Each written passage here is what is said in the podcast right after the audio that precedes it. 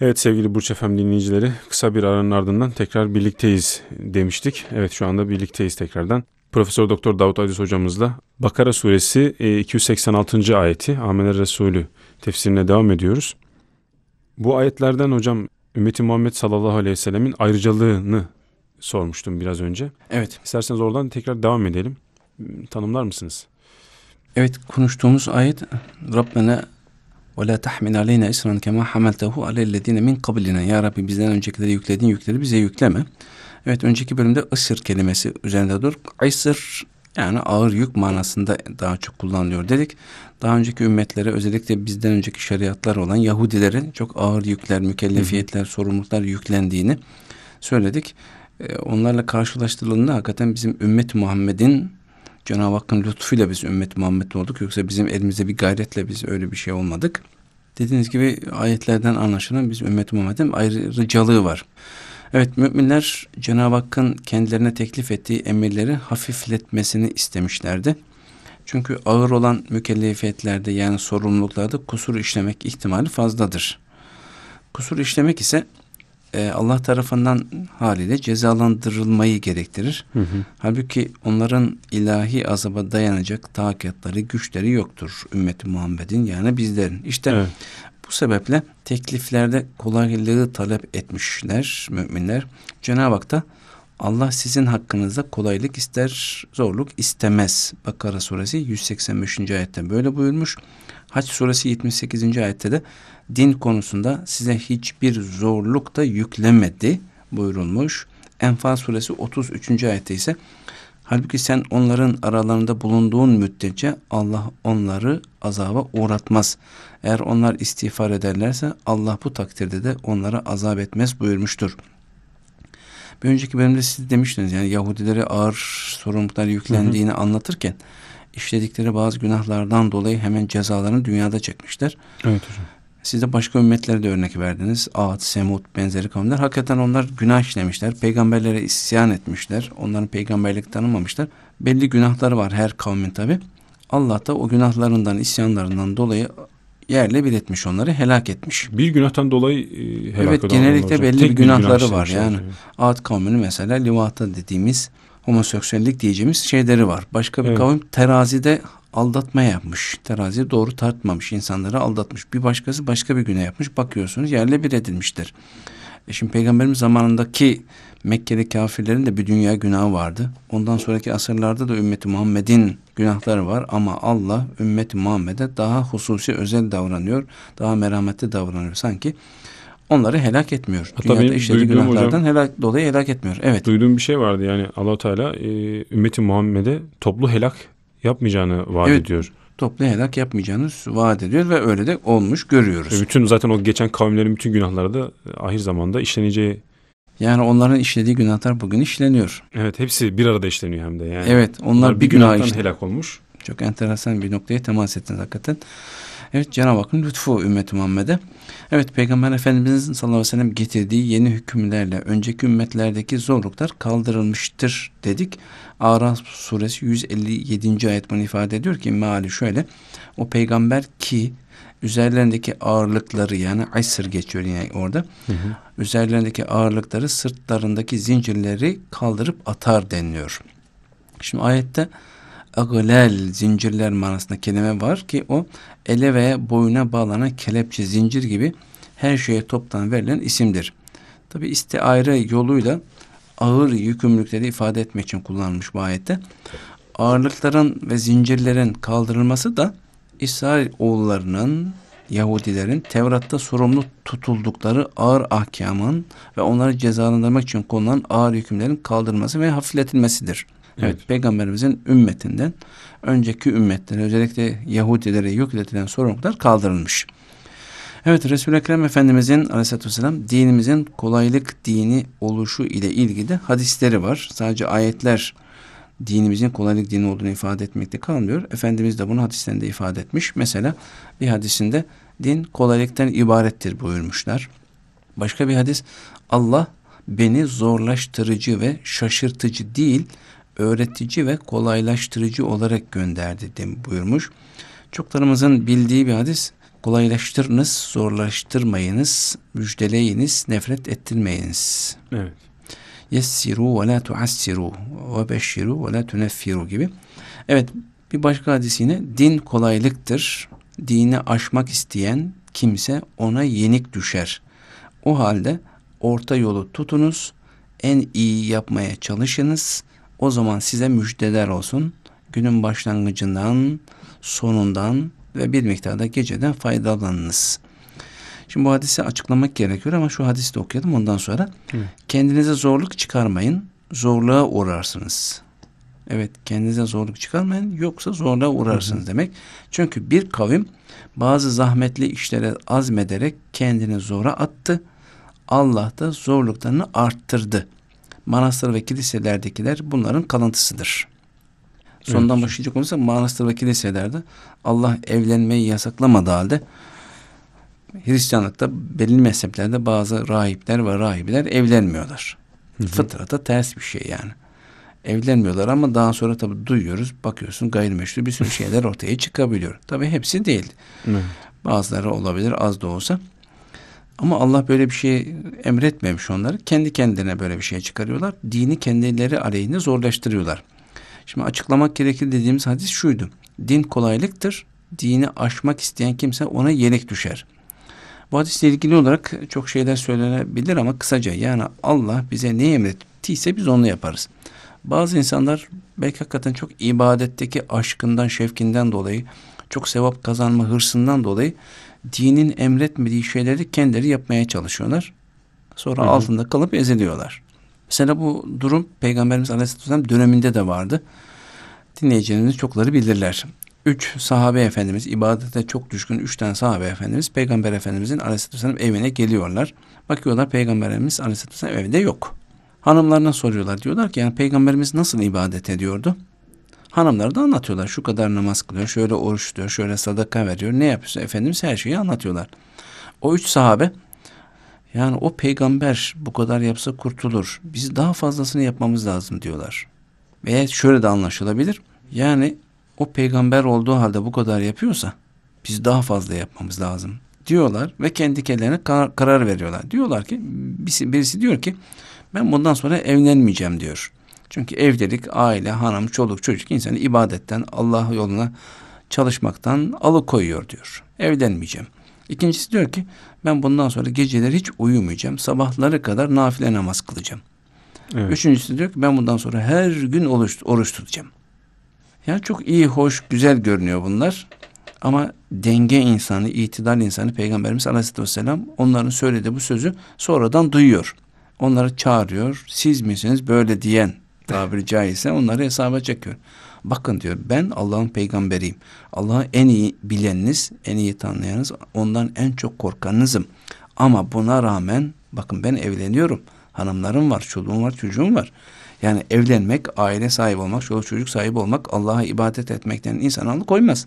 Hı hı. Planlı, programlı, düzenli yaşarsanız hem ailenize, çoluk çocuğunuzla ilgilenirsiniz, hem ibadetinizi yaparsınız, hem Allah yolunda Allah'ın dinine hizmet edersiniz. Evet. Bu birbirine engel değil.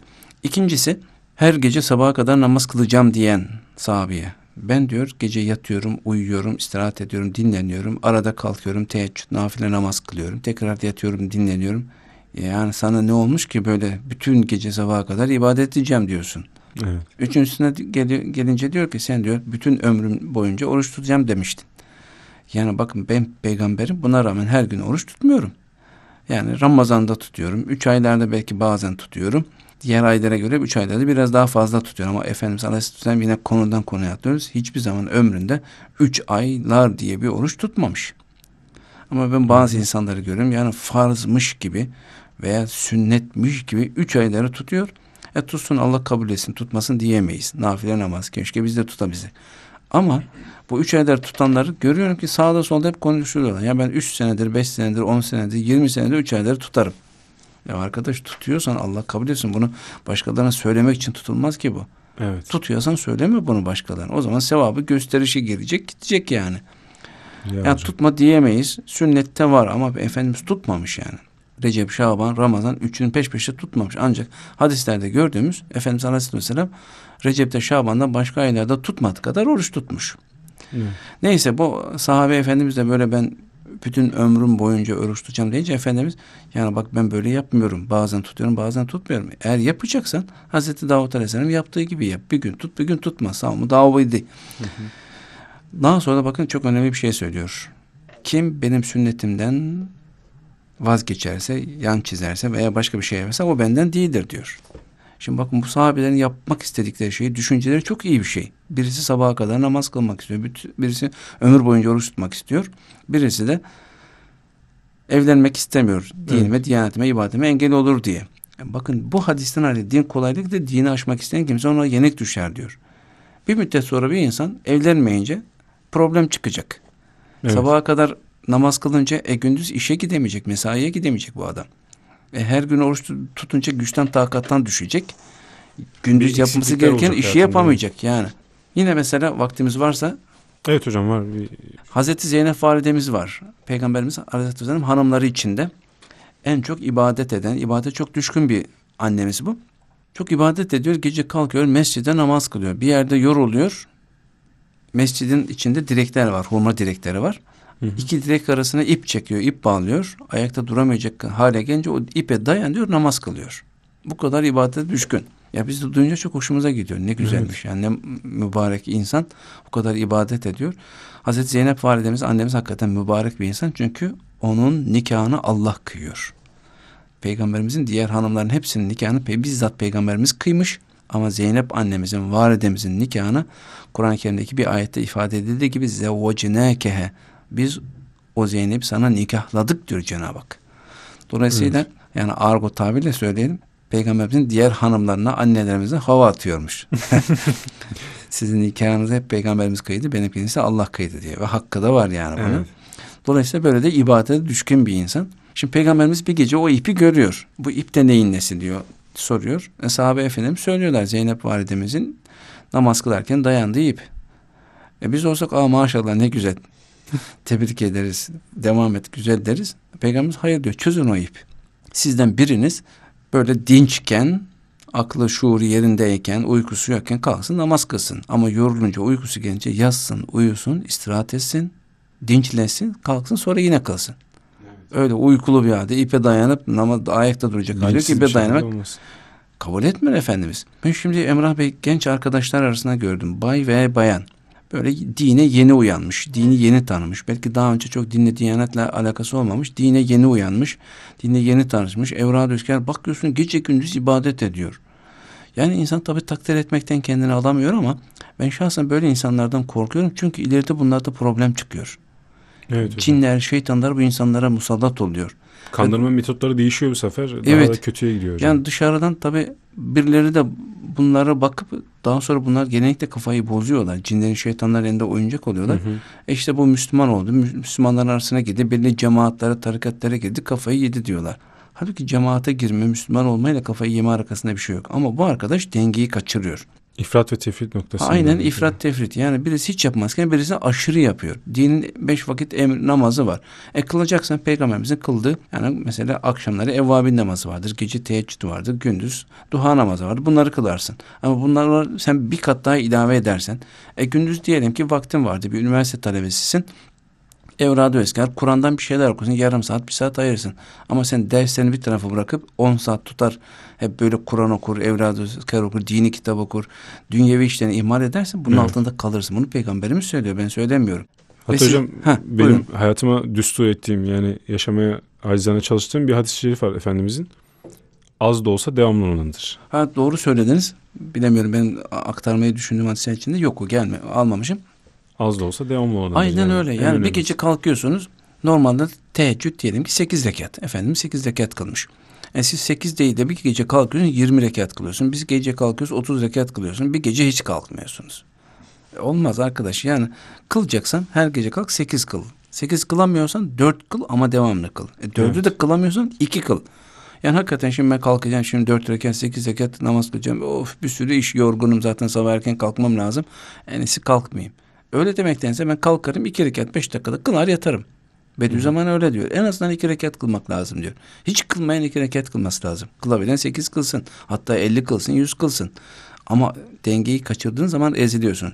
Biraz önce söylediğim gençlerle alakalı siz de beni tasdik ettiniz. Yani daha yeni dinle tanışmış bay bayan gençler böyle balıklama işin içine dalınca ölçüyü de kaçırınca şeytanların cinlerin elinde oyuncak oluyorlar. Ve bu insanlara şeytanlar cinler gelip diyorlar ki ya maşallah bu arkada seni gibi genç bir insan bu kadar ibadeti taatında ne güzel. Yani sen olsa olsan Mehdi olabilirsin, peygamber olabilirsin, şu olabilirsin, bu olabilirsin. Şeytan bunları geçen programımızda söylemiş sağdan geliyor. Sağdan geliyor. İyi niyetli görünüyor. Yani böyle gençler ben şahsen duydum yani. Sonra onları iyice soğutup bir daha da Evet. hiç Adam diyor ben gidiyorlar. Mehdi'yim diyor. Yani bana rüyamda geldiler sen Mehdi'sin dediler diyor. Ahir zamanda gelecek büyük kurtarıcı. E peygamberim diye çıkanlar var. Mehdi'yim diye çıkanlar var. Müceddidim diye çıkanlar var. Evet bütün bunlar bakın Peygamberimiz Aleyhisselam'ın bize verdiği ölçüden sapınca. Din kolaylıktır. Dini aşmak isteyen kimse ona yenik düşer. O halde orta yolu tutunuz diyor. Evet. En iyi yapmaya çalışınız. O zaman size müjdeler olsun. Hocam hadislerimize devam edelim. Evet Burada da son söyleyeceğiniz bir şey varsa Şimdi- kısa bir ara verelim. Dinimizin kolaylık dini olduğundan bahsediyorduk herhalde. Onunla Evet. ilgili ayetleri söyledik. Hadislerden bahsediyorduk. Evet Allah'a en sevimli din müsahamakar haniflik dinidir diyor. Buna benzer ben müsahama dini olan haniflik üzere gönderildim. Bir başka hadis ümmetime meşakkat vermeyeceğimi bilseydim şöyle şöyle yapmanlar emrederdim şeklinde başlayıp devam eden hadisler de var. Evet. Mesela en meşhuru eğer ümmetime zorluk vermeyeceğini bilseydim her namazdan önce, abdestten önce misvak kullanmalarını emrederdim. Ama biliyorum ki bu ümmetime zor gelecek, emretmiyorum diyor. Ama nazikçe yapın demek Evet. bu aslında. Fakat açık emir değil. Nazikçe bir emir. Demek ki Efendimiz bile meşakkat verecek şeyleri emretmemiş yani. Çünkü din kolaylık dini. Hazreti Ayşe'nin belirttiğine göre Allah Resulü iki iş arasında muhayyer kalırsa yani birisini tercih etme durumunda kalırsa günah olmadıkça onların en kolay olanını seçerdi diyor. Bundan dolayı Allah'a en hoş gelen amel kişinin az da olsa devamlı olarak yaptığı ameldir. Sizin söylediğiniz hadis Evet, geldi. hocam. Evet Kur'an'ın pek çok ayetiyle Peygamber Efendimizin bu ayetlerin tefsiri ve hayata uygulaması anlamına gelen sünnet ve hadislerinde dinin kolaylık olduğu sıkça hatırlatılır. İnşallah vaktimiz varsa herhalde son bölümde bu kolaylıkları hocam. birer birer görürüz. İnşallah hocam. Evet e, sevgili Burç Efem dinleyicileri. Burç Efem'de tefsir sohbetlerinde Profesör Doktor Davut Aydüz hocamızla Bakara suresinin 285 ve 286. ayetler olan Amen Resulü'nün tefsirini yapmaya devam ediyoruz. Kısa bir aranın ardından tekrar birlikteyiz.